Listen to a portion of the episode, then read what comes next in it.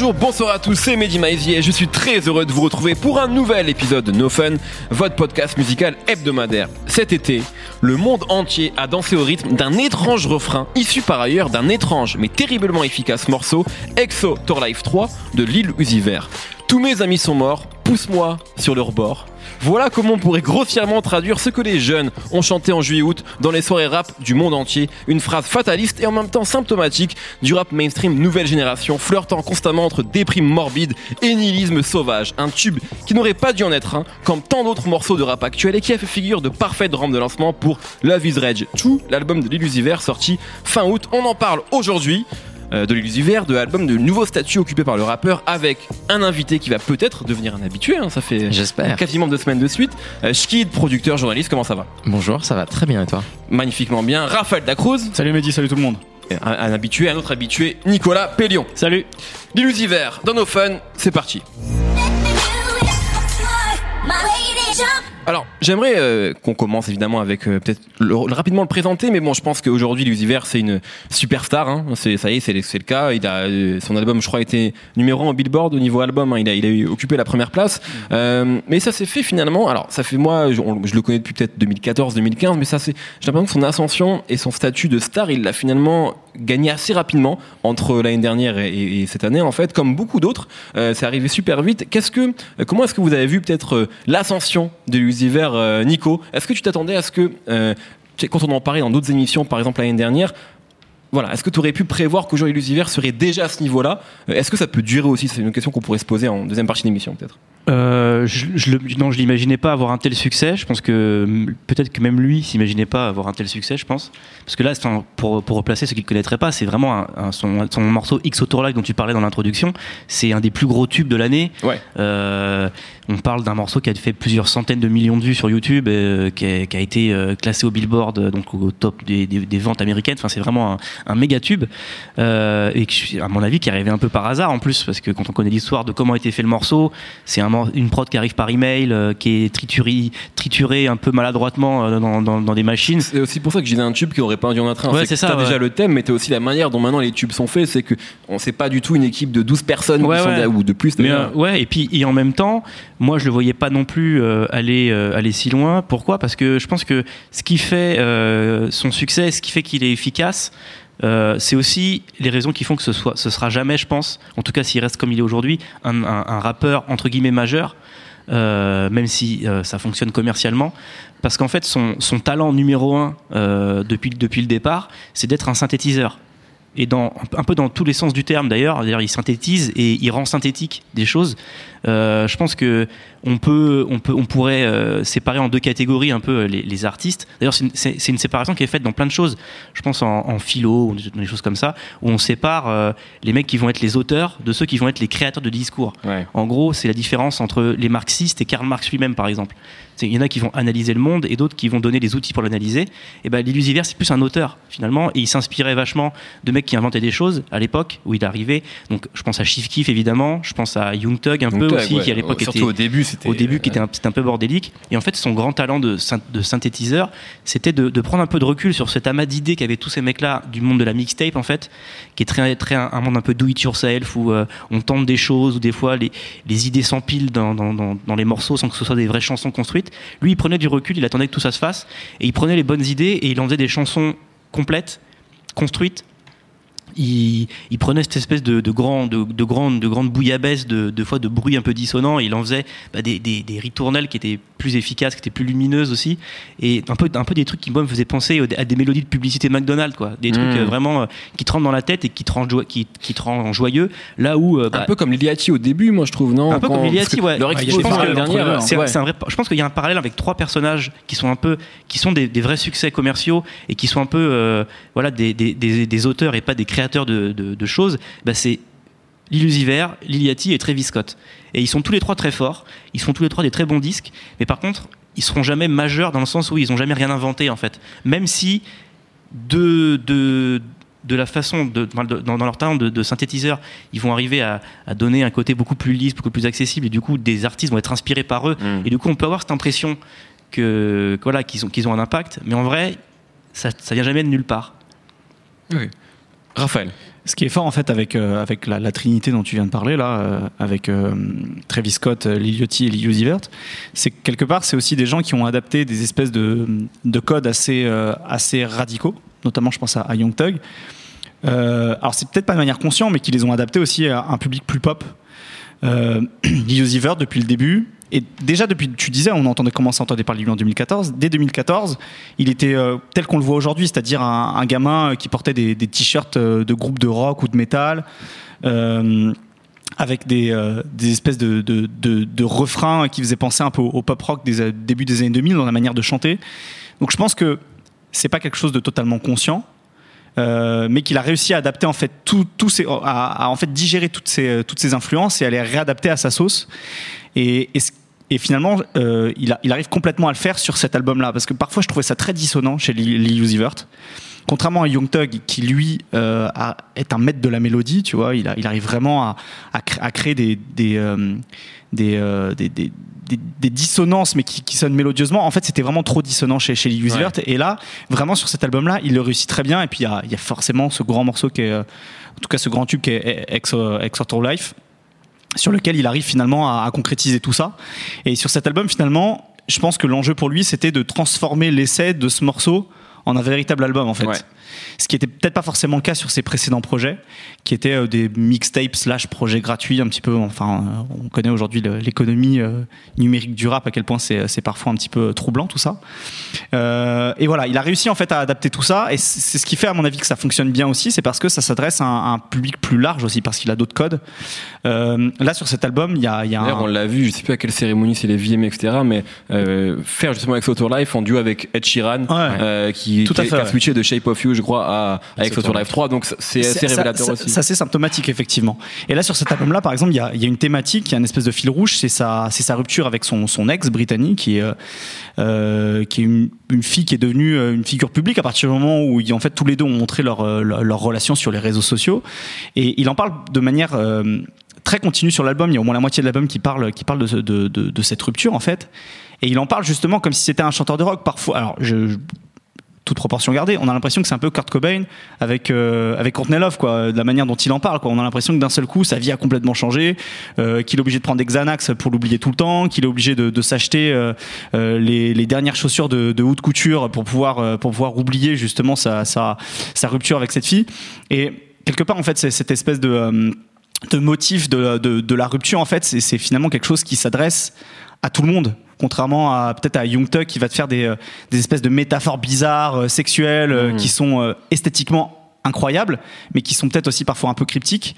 Là, en fait, euh, chez les Usivert, il y a, il y a cette espèce d'accessibilité, en fait, euh, de facilité euh, à ce qu'une une foule entière dans des festivals, ce qu'il a fait cet été, là, avec notamment avec ce Tour Life, mais plein d'autres morceaux, arrive à chanter tes refrains, en fait. Et je pense qu'il y, y, y a, ce côté-là aussi, quelque chose de, de, plus immédiat, de plus accessible chez, euh, chez les Usivert. Rapidement, Nico voulait rebondir là-dessus après. Ouais, en fait, je, je, voulais réagir sur ce que disait Raph, ça m'a fait penser à un, un, truc que j'ai ressenti aussi dans le disque quand, il, quand tu dis, voilà, effectivement, c'est vrai que l'illusivert, c'est un peu le, un grand cœur brisé et que toujours ses peines de cœur, c'est un peu tout ce qui va nourrir sa créativité depuis toujours. Et encore une fois sur ce disque-là, avec euh, cette fille euh, dont tu as donné le nom que je connaissais Britannie, pas. Ouais. Euh, et toi, tu parlais du fait qu'il guérissait ça en prenant des drogues, donc des drogues un peu synthétiques dont il parle.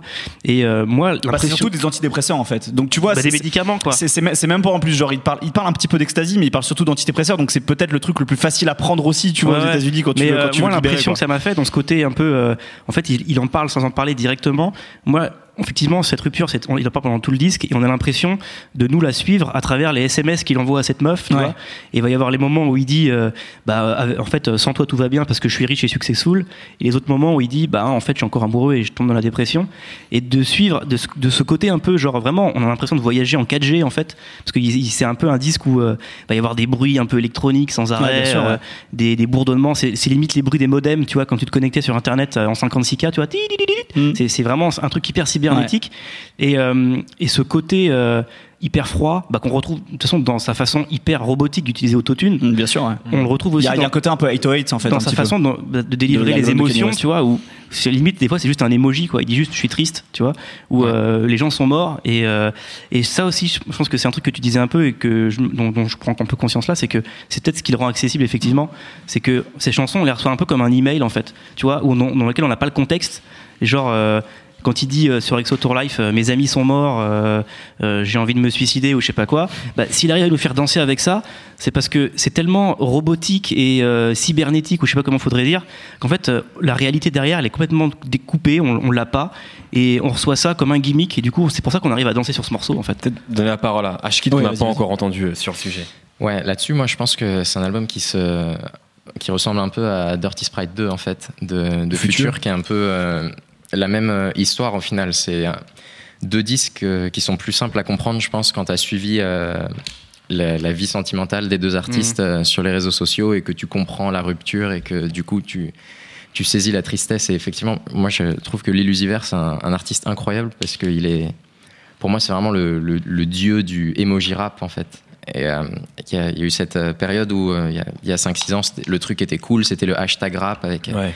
Big Sean Ah, euh, et, hashtag et rap. Drake. Voilà. On a eu une belle flopée de rimes atroces avec ça, mais c'était marrant. Ah, Moi c'était- j'adorais. C'était une période. Ah, J'étais fan. Et l'idée, c'était donc, au lieu de dire comme, les, les fins de phrases, Ouais. c'était euh, une comparaison, mais sans le.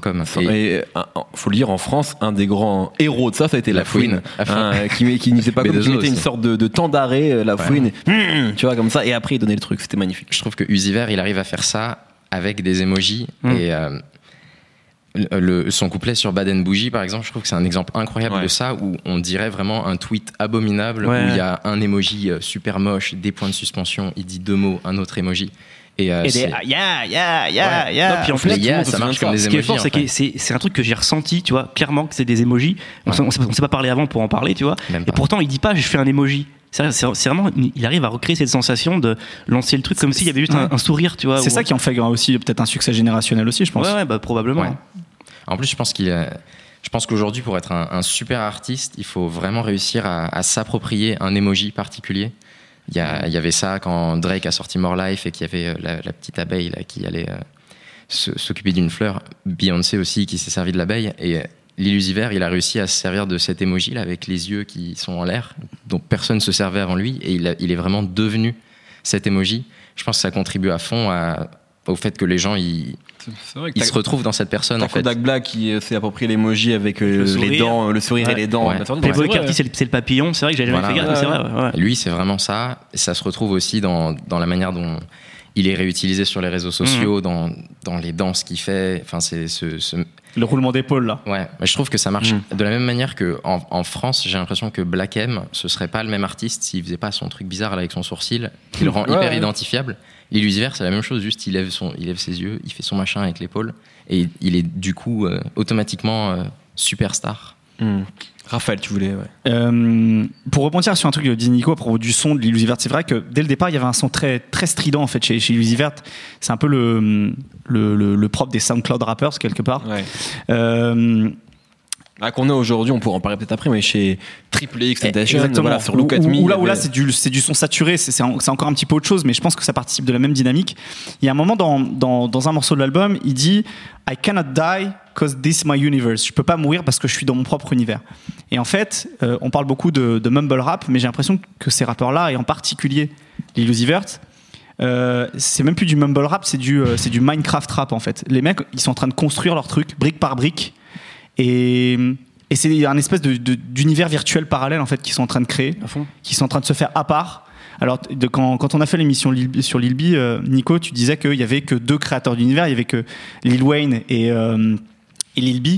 Euh, je pense que c'est des mecs qui les ont énormément influencés. D'ailleurs, le côté un peu rockstar qu'a qu'a Lil Uzi, je pense qu'il a, il a, il a été bousillé par, euh, par ça. Un jour, il faudrait aussi parler peut-être de, de, de l'impact qu'a eu Rebirth de Lil Wayne en fait Ouais, sur cette génération. Parce qu'on parle de qu'il- mais il y a, il y a ouais. Rebirth aussi à mon avis qui est, qui, est, qui est toujours pas un grand disque pour moi, mais qui a quand même eu son importance en fait pour peut-être cette génération-là. Le fait juste de voir Lil Wayne faire ça, Mhm. je pense que ça a eu son importance en fait. Et je pense que c'est bah, c'est très bien que tu le dises parce que d'une certaine manière, euh, Lil Uzi Vert, il arrive à faire euh, les intentions, à réaliser en fait les intentions qu'avait euh, Lil Lil Wayne sur, euh, sur tout son côté rock, euh, mais sans guitare électrique finalement. Parce que Lil Wayne, il voulait faire le mec, euh, Hmm. j'ai un gilet en cuir, Je me suis mis à la guitare. je me suis mis à la guitare, etc.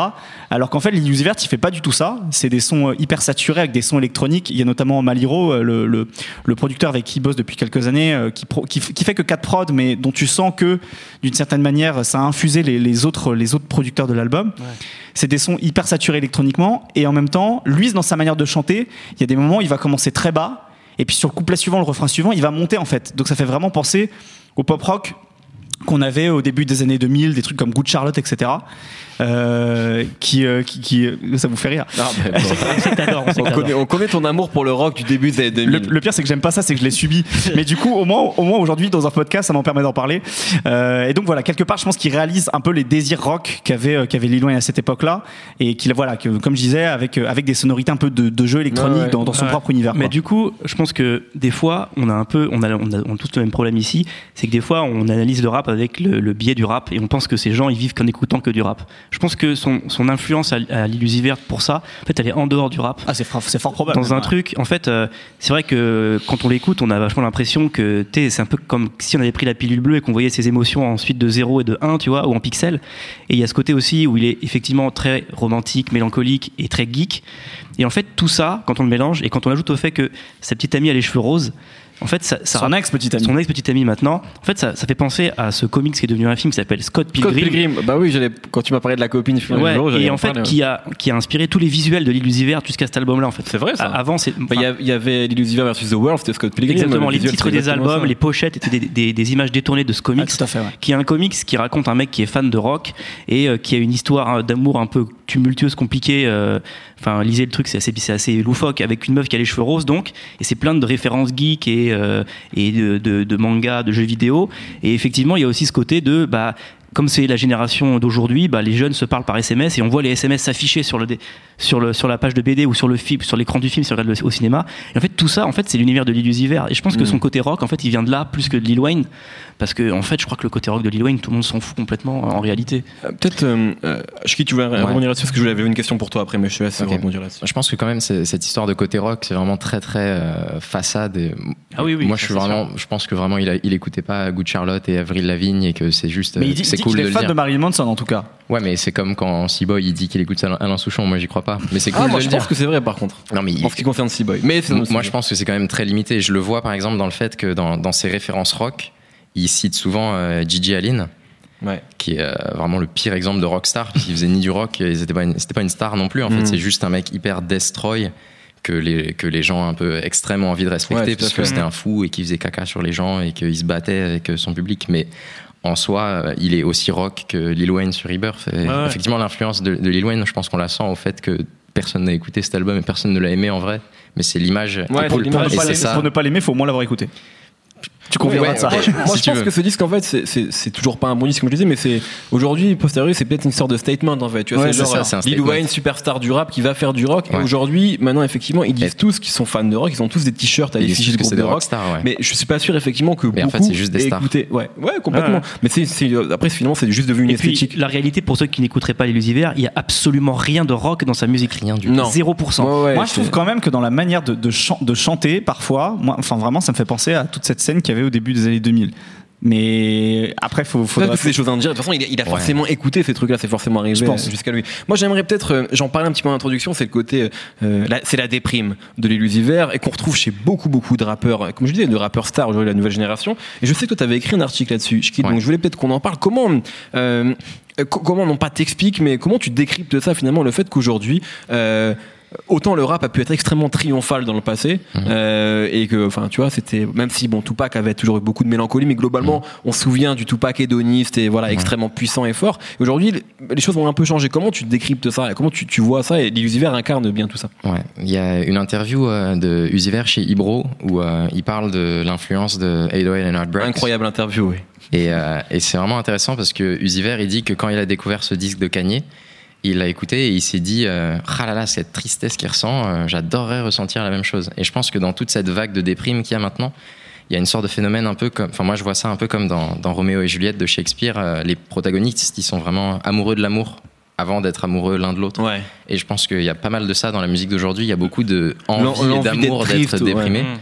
parce que c'est une émotion et les gens ils achètent de l'émotion quand ils consomment de la musique, c'est normal. Et euh, je pense que c'est un- une cible et un public énorme à atteindre. Enfin, il y a un nombre de personnes euh, qui se suicident qui est, qui est dramatique, particulièrement aux États-Unis, et un nombre de gens qui n'arrivent pas à le faire ou qui ont des histoires reliées. Bon, ça Mhm. fait un marché qui est gigantesque. Et du coup, effectivement, c'est pas pour rien que l'illusiver, ça cartonne, ça résonne dans les gens. XXX Tentation, ou même le single Le Logic, là, dont le titre, c'est le numéro de numéro de la, téléphone, de la ouais. chaîne pour Ouais. appeler euh, si t'as envie de te suicider, Qui est un énorme tube, ça. qui est un énorme tube, qui est quatrième euh, aux US euh, actuellement, au moment où on fait l'émission en tout cas.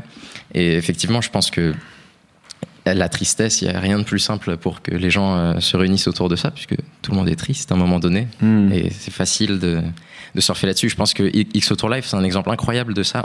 Je trouve qu'il ça parle vaguement de tristesse, mais c'est pas du tout un morceau triste. Enfin, il- dans le reste Ouais. du morceau, il prend de la Mhm. drogue et il est Mhm. avec des meufs en fait. Et il y a cette phrase-là qui, euh, qui va réussir à être tirée et qui peut en faire un. Ça peut être un statut sur Snapchat, ça peut être. Ouais, Puis qui est comme un mantra, Instagram. puisque, euh, puisqu'il le répète au moins quatre fois dans le refrain. donc. Voilà, il le répète quatre fois dans le refrain, mais le reste du couplet, il, enfin, il dit pas du tout qu'il a envie de se suicider. En fait, il dit qu'il a des voitures et que. Ouais, mais on, bien. on- on sent que d'une certaine manière, en fait, il. C'est désabusé. Voilà, il, en fait, il y a- Ouais. il y, a, il y a un- il y a un vrai, euh, un vrai désespoir en fait dans, dans- dans tout ça. Tu le sens et il y y a un déni qui traverse l'album où des fois il dit euh, euh, tout va bien finalement. euh, Je viens d'acheter la dernière Lamborghini, je me sens très bien. Tu sens qu'il y a une espèce de déni en fait. Donc je pense que ça parle à beaucoup de gens. Tu parlais de la tristesse. je Mmh, pense qu'aussi de ces espèces de phases différentes de la tristesse, ça parle à beaucoup de gens et que il arrive à incarner ça sans écrire très bien. Pour le coup, je pense que c'est plus l'interprétation qui joue aussi chez lui, Euh, mais il arrive voilà à le faire assez bien quoi. Et pour peut-être pour conclure sur ça, surtout de la tristesse, je pense que c'est là qu'on se rendra compte que DS2 de futur, ça a été hyper important Bien sûr. dans la façon de, bah, de mettre euh, la, dépression en fait euh, en thème central du rap. Et peut-être que euh, c'est en train de remplacer euh, le thème principal de la musique rap depuis 2000, qui était euh, le trafic de drogue et qui était en parlé par des mecs qui n'en trafiquaient jamais en fait. Mhm. Aujourd'hui, t'as des mecs qui parlent de dépression et de tristesse alors qu'ils sont pas dépressifs et, et tristes. Ouais. Et effectivement, comme tu disais, ils ont juste besoin de de jouer sur cette émotion-là parce qu'ils la trouvent forte, parce que c'est fort à, à retranscrire en musique. Et je pense que le point de tournant, ça a vraiment été euh, ce futur, cet album de futur, euh, donc DS2, euh, parce que euh, voilà, tous ces, tous ces, tous les gimmicks sont repris. Le fait d'acheter une voiture comme si c'était un Xanax que tu prenais pour guérir ta tristesse, Mhm. c'est un truc qu'on retrouve dans l'illusiver et qui vient de cet, de cet album-là en fait. À fond. Très bien, écoutez, ben voilà, nous avons parlé de Usiver et du projet Love is Rage 2 qui est disponible partout si vous ne l'avez pas encore écouté. Parce que je sais que beaucoup de gens, notamment en France, ont écouté le, le single faire, mais peut-être pas forcément le projet, on n'en parle pas euh, tant que ça. Euh, donc voilà, il est évidemment disponible. On a un peu de temps euh, si vous voulez vous étendre sur les coups de cœur, parce que traditionnellement on donne des coups de cœur en fin d'émission en lien ou pas avec l'Usiver et peut-être euh, commencer avec toi, Shkid. Eh ben, en lien avec euh, l'illusiver, je recommande vivement de regarder le documentaire euh, qui s'appelle, si ma mémoire est bonne, Hated, Gigi Allen and the Murder Junkies de Todd Phillips, qui est euh, accessoirement le type qui a réalisé Very Bad Trip. Ouais. Et qui, comme film de fin d'études, il a décidé de faire un documentaire sur la vie de Gigi Allen, qui était toujours vivant à ce moment-là. Du coup, ça suit les, dernières, les derniers instants de la vie de, de, de- de Gigi, qui est décédé en 93. Et euh, c'est spectaculaire. Il, il met le feu à des meufs, euh, il, il jette des chaises sur des gens, il, il met des bananes dans des endroits. Il faut pas les mettre en général. En fait, c'était le XXX Station il y a 30 ans quoi, ou il y a 20 ans. Euh, ouais, ouais. Je pense qu'il n'y a aucun équivalent. Il pas, il pas joué en fait. tu vois. Ah Ouais, lui, il blaguait pas. Pour- Lui, il faisait pas ça pour les retweets. hein. Pour Ouais, rester voilà. sur le rap, et ça pourrait être un, un coup de cœur, mais bon, c'était pas prévu. Mais il y a en France un rappeur qui a appelé un, un EP DJ Ouais. Allen cette année, c'est Esquisse, effectivement, euh, rappeur. Et le EP est cool, il y a des morceaux qui sont cool, donc voilà. Et je crois qu'il est d'ailleurs disponible, enfin, euh, pas disponible, il est présent aussi sur la compilation Red Bull dont tu parlais euh, euh, il y a quelques temps, euh. Raphaël, Ouais, avec. Alchemist, qui produit pour euh, plusieurs rappeurs francophones. Donc voilà, Esquisse qui a sorti un projet DJ Allen. Voilà, pour qu'on on parle beaucoup de DJ Allen aujourd'hui. Raphaël. Euh, on va rester à Philadelphie. Tout à l'heure, je vous parlais du producteur, enfin un des producteurs euh, proches de, de l'illusiver qui s'appelle Mally Rowe. Euh, en fait, il produit un, autre rappeur, ce, producteur qui s'appelle Cœur, ça s'écrit K-U-R. Un mec qui a un peu l'énergie de Mick Mill dans le flow, c'est-à-dire que c'est ultra millimétré, mais qui a en même temps le côté un peu apathique du mumble rap, même si mumble rap ça veut pas dire grand-chose parce qu'ils sont tous très différents ces artistes. Mais en tout cas, voilà, c'est un, artiste qui est assez jeune, Cœur, qui a commencé en 2012 à peu près, mais qui commence vraiment à faire parler de lui. Il a eu un gros tube l'année dernière qui s'appelait Up Top Up Top. Euh, il a sorti une mixtape avec Davist aussi. Et là, cette année, il a sorti au moins, je crois, trois mixtapes qui s'appelaient The Nine, euh, 180 et Finally Happened. Euh, bref, si vous, êtes- si vous aimez le rap de Philly et que euh, vous avez envie quand même d'entendre un peu autre chose, quelque part qui soit entre le, le rap de rue euh, de, de- d'un mec comme Mick Mill et puis le truc un petit peu plus pop de, de Uzi Vert, c'est un, un bon compromis, je trouve. Donc le mec s'appelle Cœur. Très bien. Nico. Alors moi, pour, en fait, pour revenir à ce qui était une des, influences de l'illusiver, il le dit dans chaque interview qu'il fait, je conseille deux mixtapes de Chief Keef deux repères dans, sa, dans son truc absolument impossible à comprendre que c'est un chaos sa discographie. En fait, c'est Almighty So et Back from the Dead 2. Et en fait, l'espèce de, cyber trap musique euh, techno bizarre qu'on entend sur euh, Love is Rage 2, et ben on voit un peu les, prémices de ça sur ces deux mixtapes quand Chief commence à produire lui-même. En fait, Chief techniquement, il est très limité et ça l'a forcé à être très inventif pour pouvoir pour que les prods fonctionnent et je pense qu'il a planté les graines qui ont été après récupérées par Maliro et un peu par Don Cannon sur cet album là et qui a donné un peu voilà le son euh, qui est celui de, de verte sauf que il c'est avant que ce soit débarrassé de tout le côté sauvage et tout le côté un peu euh, un peu dissonant euh, qu'a pu l'illusie verte aujourd'hui. Donc c'est parfois dur à écouter mais c'est hyper intéressant euh, parce que c'est le début du rap tel qu'il est aujourd'hui en fait Très bien, merci beaucoup, merci à tous les trois. C'était un vrai plaisir de faire cette émission avec vous. Merci à Jules, à la technique. Retrouvez-nous tous les vendredis sur SoundCloud iTunes. On s'appelle No Fun à chaque fois pour assister aux prochains enregistrements. Vous pouvez vous inscrire sur binge.audio. La semaine prochaine, on donnera notre avis à chaud, vraiment à chaud, sur l'indice de rap français les plus attendus de l'année, celui d'Orelsan. À la semaine prochaine. Bisous. Salut, c'est Thomas Rozek, vous venez d'écouter nos fun. Je vous invite à enchaîner avec nos ciné où on cause cinéma, séries, grandeur et désespoir de ce qu'on peut voir sur petit et grand écran. On parle fort, mais on a bon cœur. Ça s'appelle Nos ciné, c'est un podcast du réseau Binge.